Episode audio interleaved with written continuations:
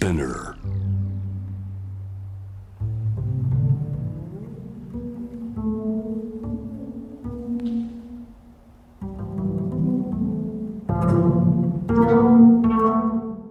藤原信也新東京漂流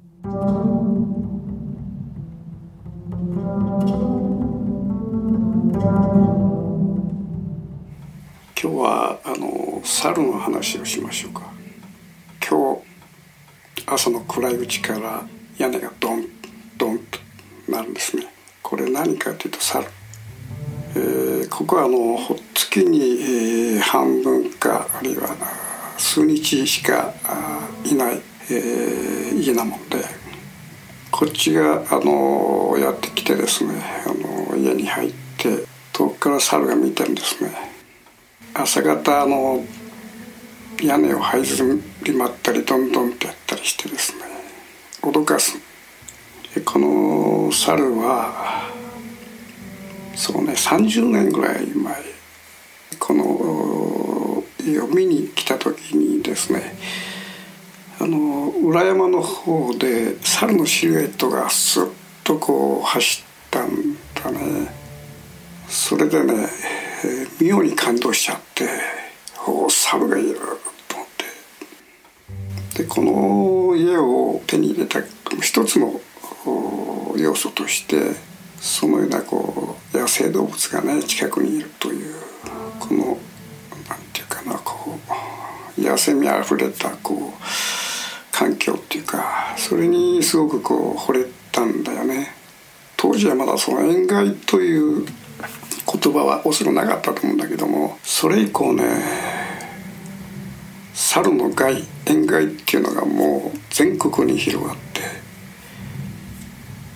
もうあらゆるとこで猿対策というかまあ作物を荒らす。もうとにかくねあの作物だけじゃなくて、庭に生えてるその夏みかんだとかビワビワだとかそういうものは根こそぎ取っていくんですよ。それもそのそろそろ食べどころだなという感じで期待を持って、えー、この家にやってくると大体その猿も食べ頃を知っててその前にザーッとこうかっさらっていくという。なかなかまあ野生動物だからそのそういうことはねものすごくこう勘でわかる人間以上にわかるわけですね。でこの宴会っていうのがまあここまあ15年20年ぐらいのスパンで日本全国に広がって、えー、猿は頭がいいもんだからこの宴会をいかに食い止めるかっていうことはねもうもういろんな人いろんなことやったんだけどねこれはやっぱり成功しない。それであの宇和島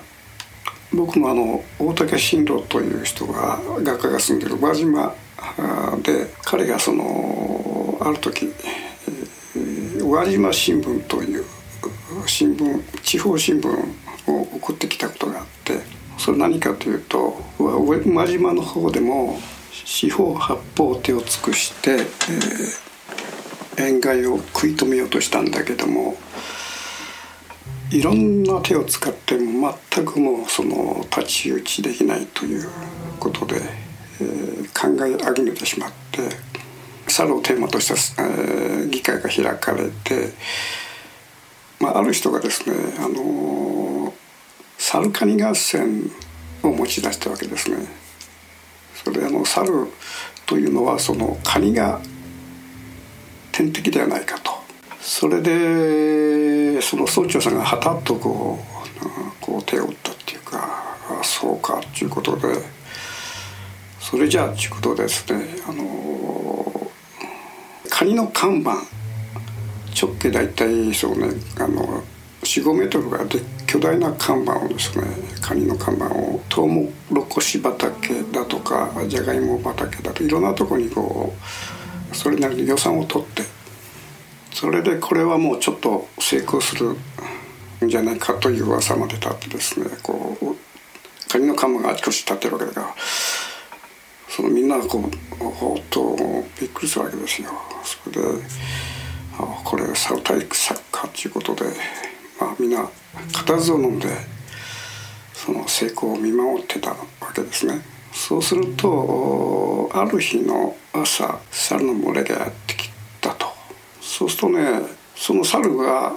カニ看板の下に寄ってきてそのなんていうかなこう背もたれのようにして、えー、みんなでそのトウモロコシだとかそういうのを食ってたというそれが写真に撮られたんですね宇和島の新聞の。それが一面トップになって、えー、サルカニ合戦作戦失敗というねそういうその新聞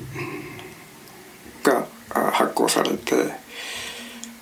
まあそれが傑作ということで大竹君が送ってきたわけです。でこのようにね、まあ、猿というのはまあとにかく人間がこうもうとうとう考えあぐねちゃってこんな滑稽なこう作戦までもう考え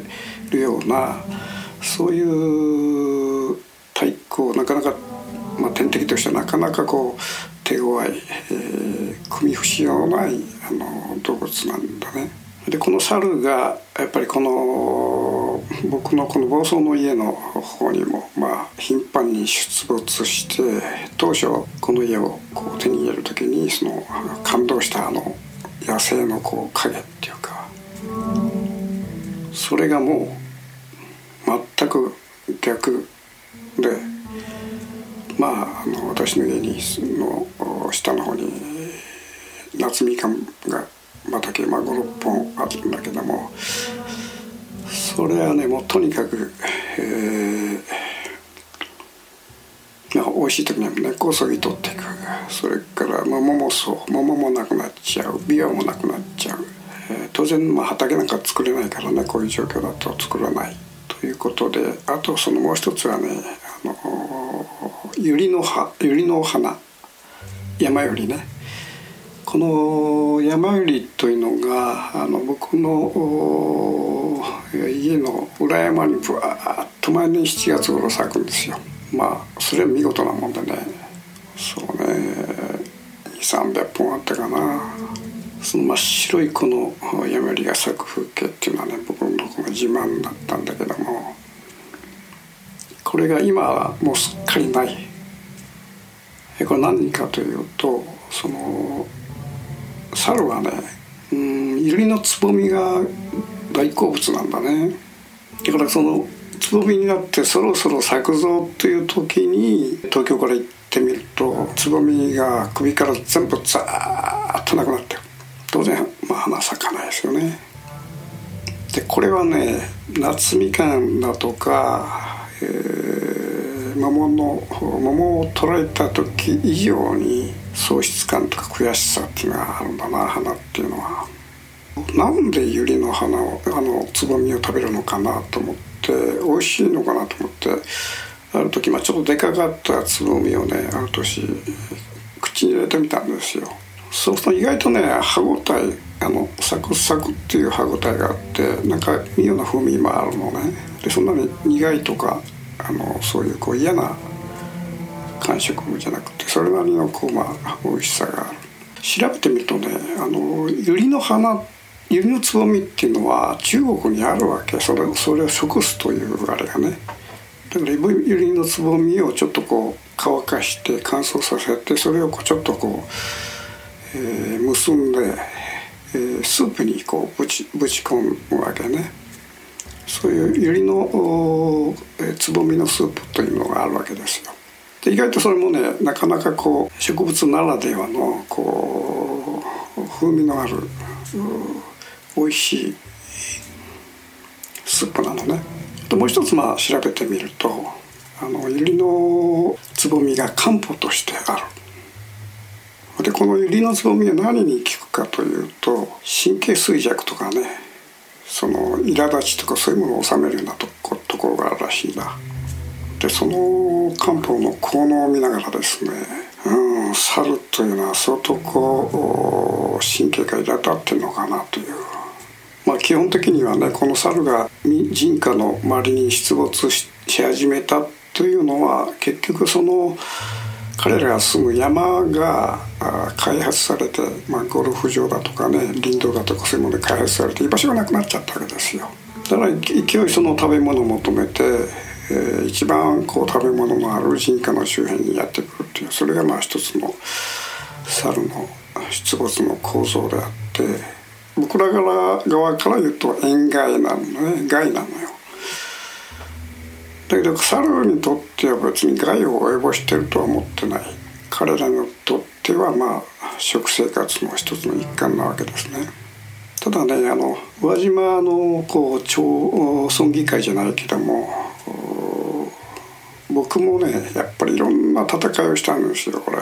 まあいろんなこう花火をどかしたりとかパチンコでやったりとかいろんなことやったんだけど結局まあ効果がなし。策を作ってもその柵をこう下からくくったりあの柵を破ったりなんかしてくるからねそれであの村議会じゃないんだけども僕もねちょっと考えたその猿の、まあ、宇和島村村議会は結局猿の、まあ、猿管合戦になぞらえて敵を設置すれば逃げるんじゃないかという発想だったわけですよ。で僕はねその逆をちょっとこう逆の目で言ったんですね。で猿には猿を持って制すと。そういうね発想をふっとある時思いついて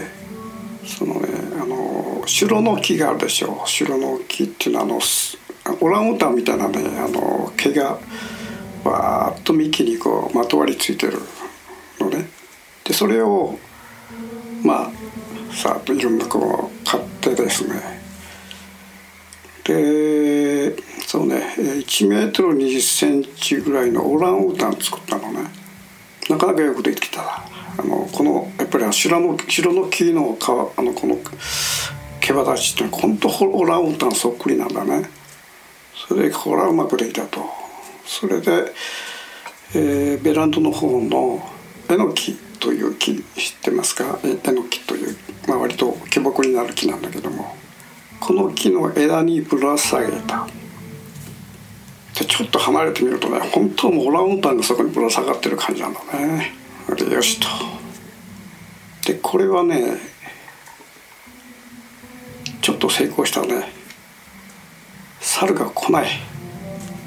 1週間いたら必ず2回ぐらいぐらい来てたんだけどもまた来ないんですよね。よしこれは成功したと。そうすると一種の猿があそこにいるということで警戒をしてたらしいんだな。で警戒をするっていうとものすごく興味があるわけですよ。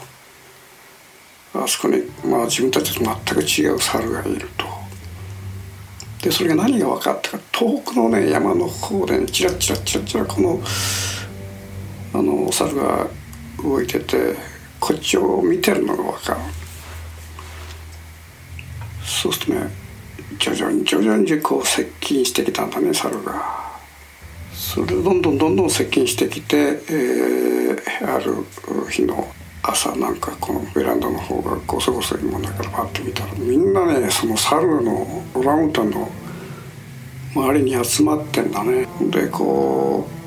子供が特にキッキキキって言うんですよ。だからね結局は宇和島のカニとあんまり変わらなかった。まあ、そこでね、まあ、もう猿との戦いはやめると。そういう結末になったわけです。まあ今日はこの辺りでお猿の話が続きます。それでは。藤原信也。新東京漂流。